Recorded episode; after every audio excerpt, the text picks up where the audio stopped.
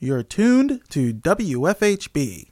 Volunteer powered, listener supported, community radio for South Central Indiana.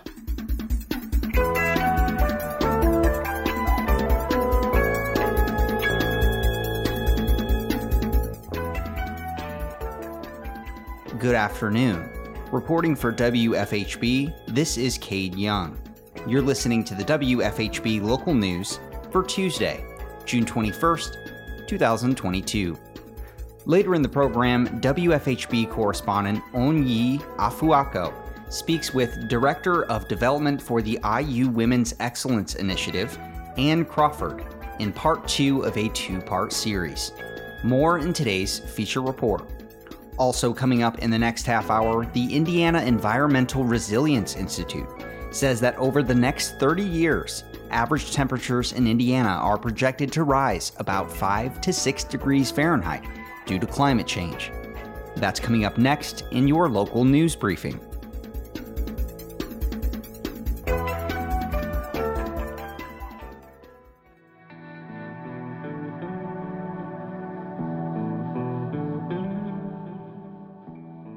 This is the WFHB local news brief for Tuesday, June 21st, 2022.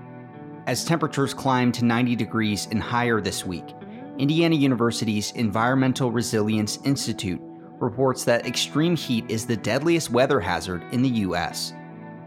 The ERI says that over the next 30 years, average temperatures in Indiana are projected to rise about 5 to 6 degrees Fahrenheit due to climate change. According to the ERI, that means, quote, the frequency, duration, and intensity of heat waves are expected to increase across the Midwest, end quote.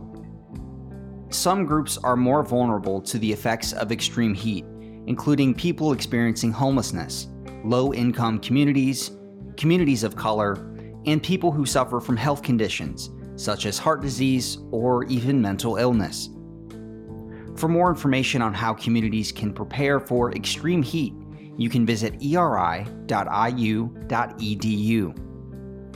The Indiana State Department of Health has identified the first probable case of monkeypox in Indiana on Saturday. According to ISDH, the patient remains isolated, and health officials are working to identify anyone the patient may have had close contact with while infectious. State Health Commissioner Dr. Kristina Box says, quote, the risk of monkeypox among the general public continues to be extremely low. Monkeypox is rare and does not easily spread through brief casual contact. Please continue to take the same steps you do to protect against any infection, including washing your hands frequently and thoroughly, and check with a healthcare provider if you have any new signs or symptoms. End quote. According to data from the Centers for Disease Control and Prevention, 113 monkeypox cases have been identified in the U.S. Visit cdc.gov to learn more about the monkeypox outbreak. And that's all for your local news briefing. Now on to your local headlines.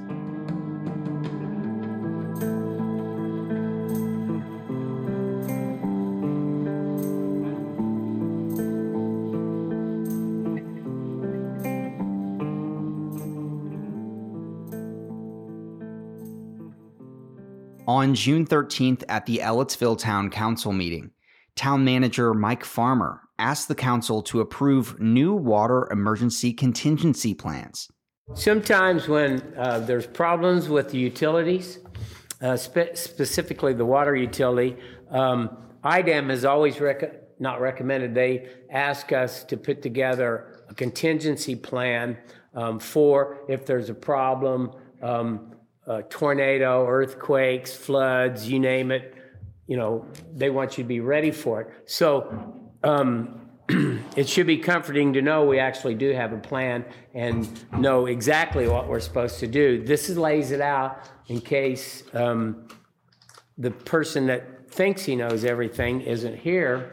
And so this gives you a roadmap again to uh, tell what you should do, who you should contact, uh, chains of command, um, uh, assumed, I mean, they go through assumed disasters and then what you do about it and has everybody's phone number and spills and all kinds of things. So IDEM's um, contingency plan was pretty thorough, but the EPA decided we should have two emergency plans, almost exactly alike. So this one is an EPA emergency contingency plan, and it needs to be signed by the board president. So uh, I think, do you have the copy, Denise? Okay, so at some point, it needs to be signed, and then we keep it um, at, in the utility office where everybody knows they can get to it. It's not a bad idea. It's just they made made us do it twice. Okay. The board approved the contingency plan unanimously. The fire department requested approval for three new vehicles.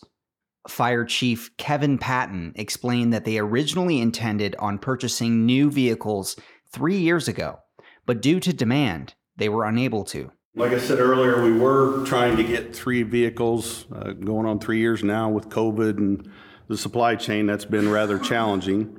So uh, we did cancel that order because they were telling us it probably would be sometime late next year before we were able to get those three.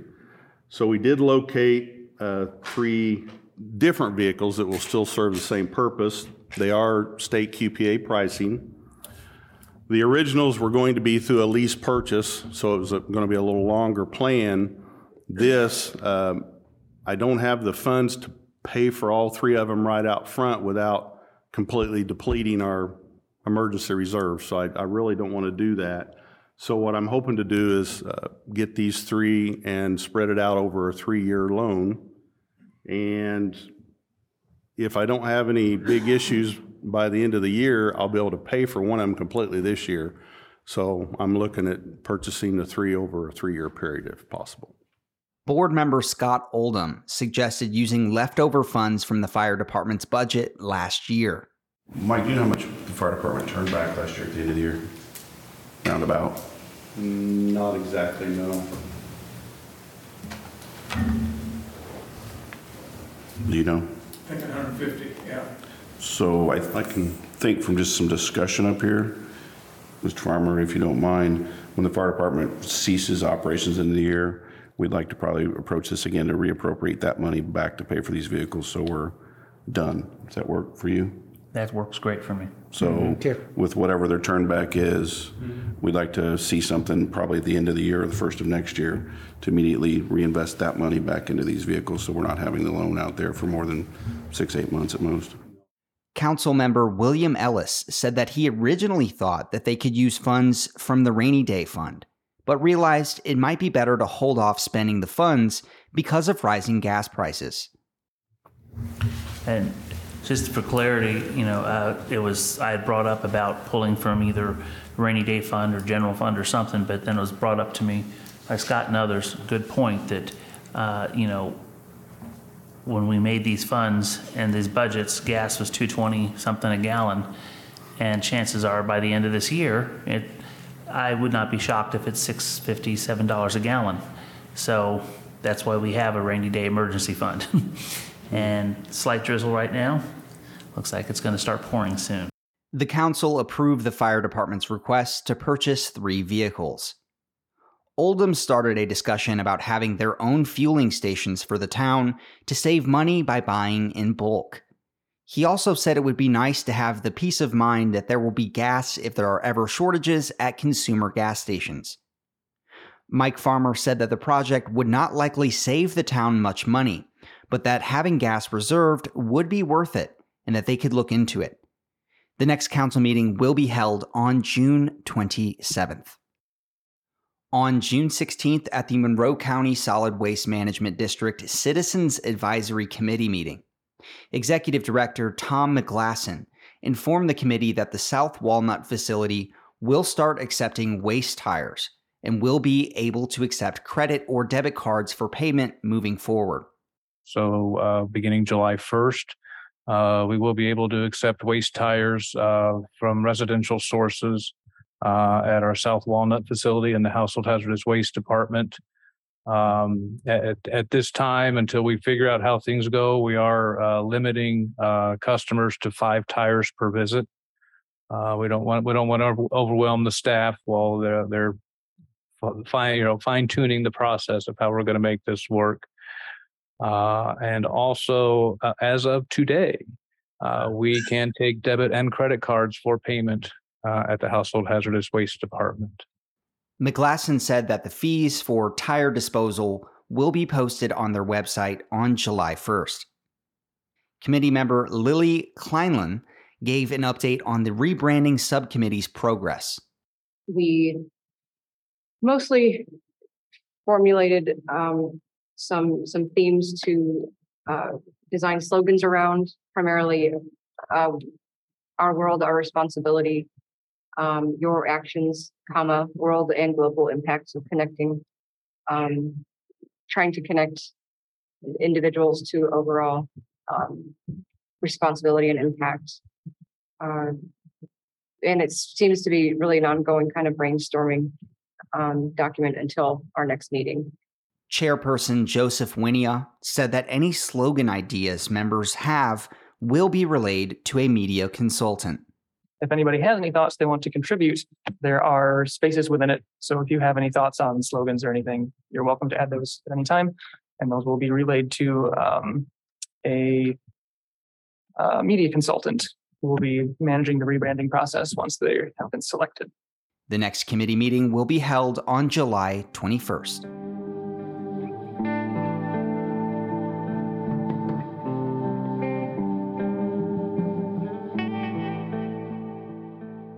In today's feature report, WFHB correspondent Onyi Afuako speaks with Ann Crawford, Development Director for the IU Women's Excellence Initiative. This is part two of a two part series on the WFHB local news. We turn now to that report.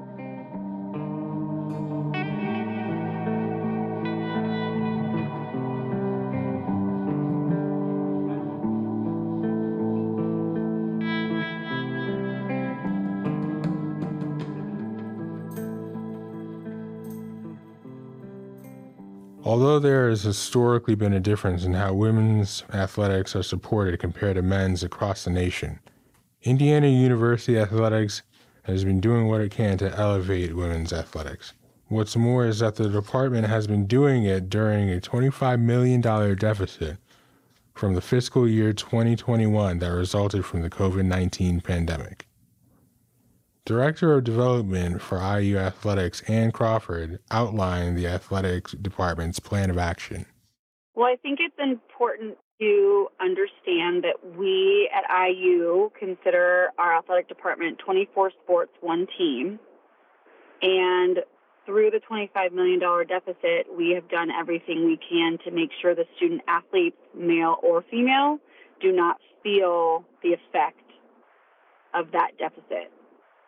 And so, what I mean by that is our athletic director and his senior staff and the team around him, including our varsity club fundraising arm for IU Athletics, has made significant cuts in a lot of areas in athletics, but many of which do not directly impact the student athlete.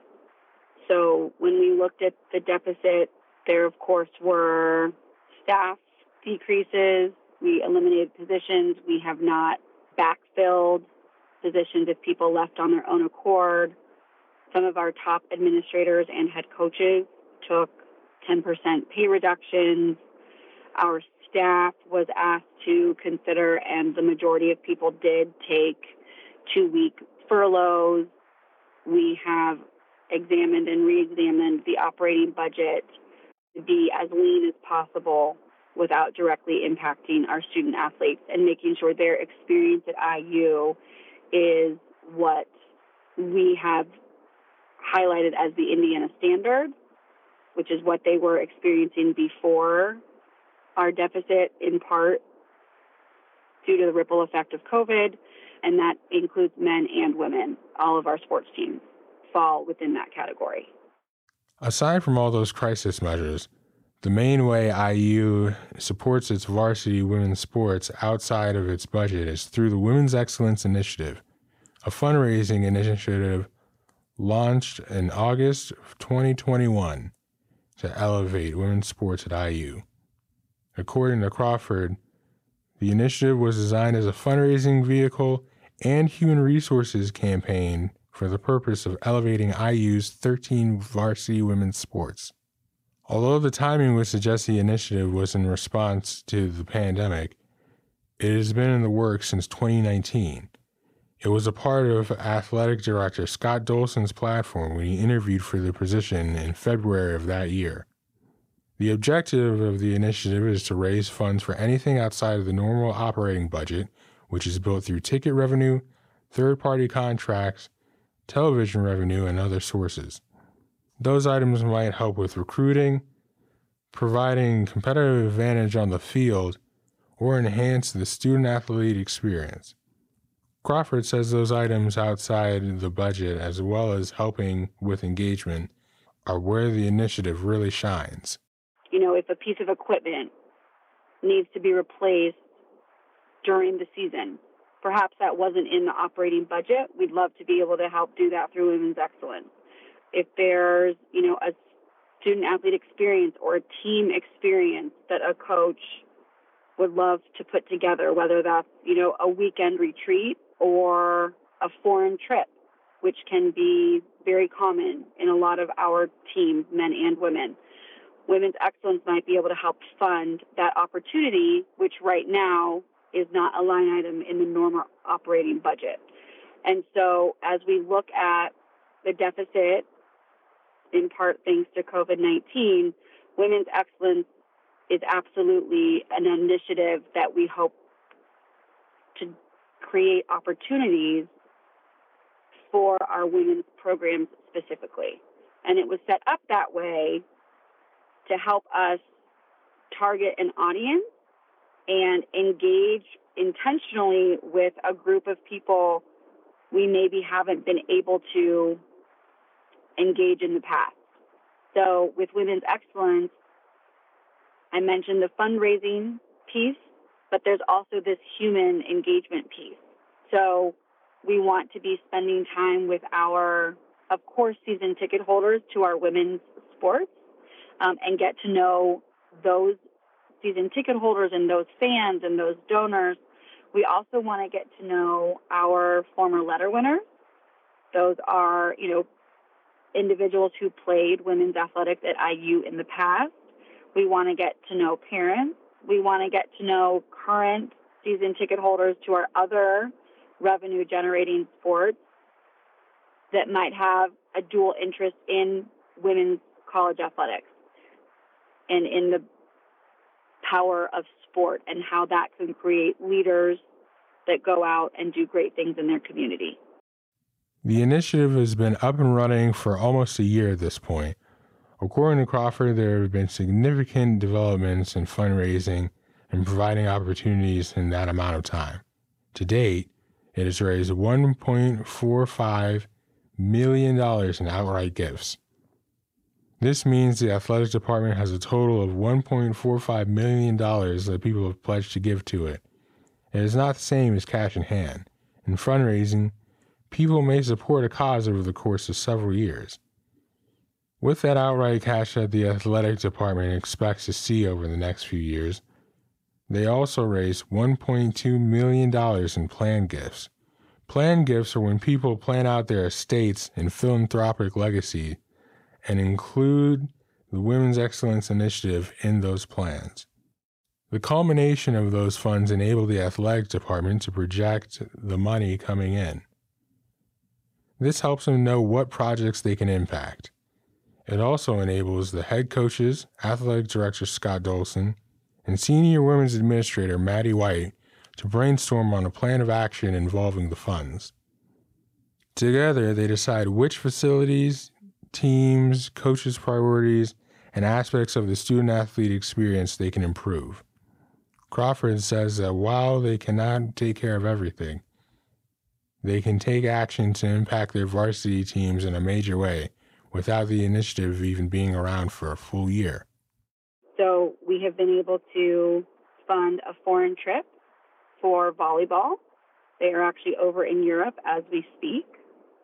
And in volleyball, that is a really big recruiting tool. It's at IU, it's also a really important student athlete experience, exposing our athletes to other cultures and to travel. Some of our student athletes, because of their schedules, might not ever be able to study abroad or have that opportunity. So the foreign trip is something um, that we were really excited to provide and help fund. And from a recruiting standpoint, our coaches are really excited because our Big Ten and NCAA counterparts in volleyball, the majority of those top programs will host a foreign trip every four years. So each student athlete has that experience. We were also able to put new rowing docks in out at Lake Lemon for our women's rowing team. And again, with our current climate and the ripple effect of COVID 19, we're having to really examine what facilities we can enhance and elevate. And we are excited that, you know, we could impact rowing and a need that they had. Um, the IU softball team um, had some facility upgrades that they are hoping to make as well, and Women's Excellence will fund those. And then field hockey also has some facility upgrades that they were looking to enhance, and we are able to help out with those through this funding. So all of that to say that between you know facilities and the student athlete experience of a foreign trip, women's excellence has directly impacted the department already without even being around for a full year.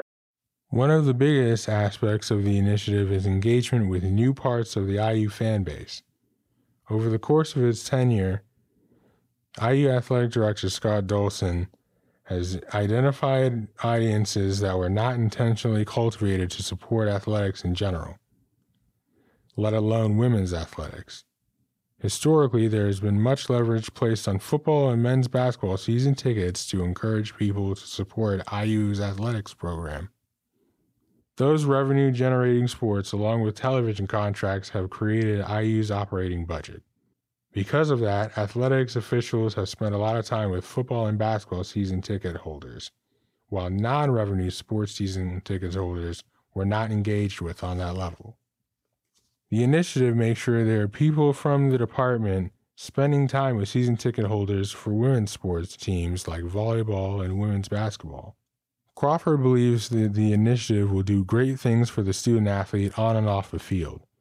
She says making sure women's athletics needs are always met is a top priority. IU considers we consider ourselves a pioneer in you know academic opportunities for women as well as athletic. And by making women's excellence a priority, I hope that it is a visible sign to our women's team and our current student athletes and our coaches and our IU athletics community that our programs are important and elevating them and helping them be successful is a priority. Again, at IU, we are very much 24 sports one team, making sure our women's programs and all of our athletics programs, men and women, have what they need is always a priority. Our varsity club staff is strong, and we have a team that works every day to fundraise for all of our 24 teams in various climates. You know, the economy has ebbs and flows, but the student athlete scholarship bill and the needs of our IU athletics department remain. And so, women's excellence, while not a new train of thought, it is more visible than we have been in the past. And so, for our current student athletes, we hope, of course, every day that they feel valued and that they know there are people working in the background to help them be successful. We want that for all of our student athletes. But I think having this specific initiative and knowing what a priority it is for our athletic director, Scott Dolson, we hope our women at IU feel supported and ultimately have the success that they want, both in the classroom and on the field. For WFHB, I'm Onyi Afuako.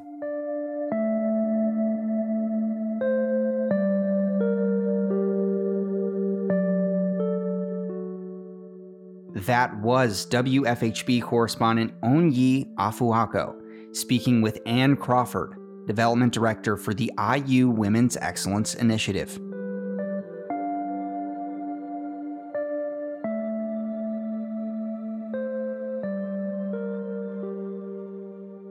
Support for the WFHB local news is brought to you by MPI Solar, a Bloomington business specializing in solar hot water, solar electricity, and solar hot air systems. MPI Solar designs and installs solar powered generation systems that encourage independence and individual responsibility. More information online at mpisolarenergy.com.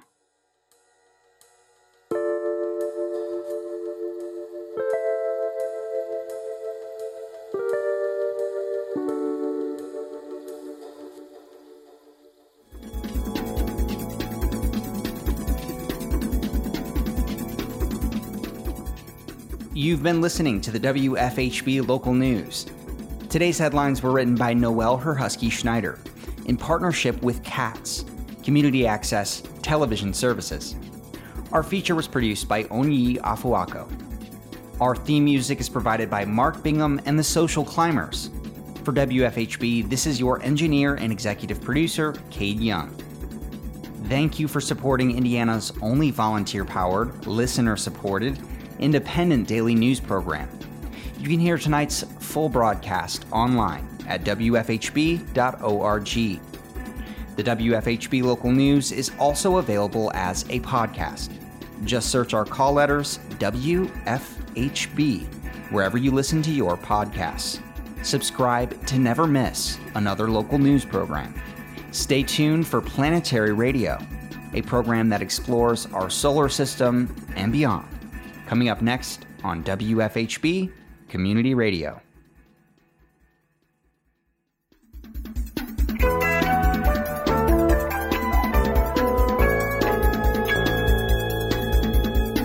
You've been listening to the WFHB local news on WFHB Community Radio. Our news is written and reported by volunteers working to provide local news, cover local issues, and strengthen our local community. We invite you to participate you may submit questions, comments, and story ideas to news at WFHB.org. You can become a WFHB local news volunteer by attending new volunteer orientation. Feel free to check out the WFHB local news archive at WFHB.org to find newscasts, individual stories, and catch a live feed of the WFHB local news. We are local, longer,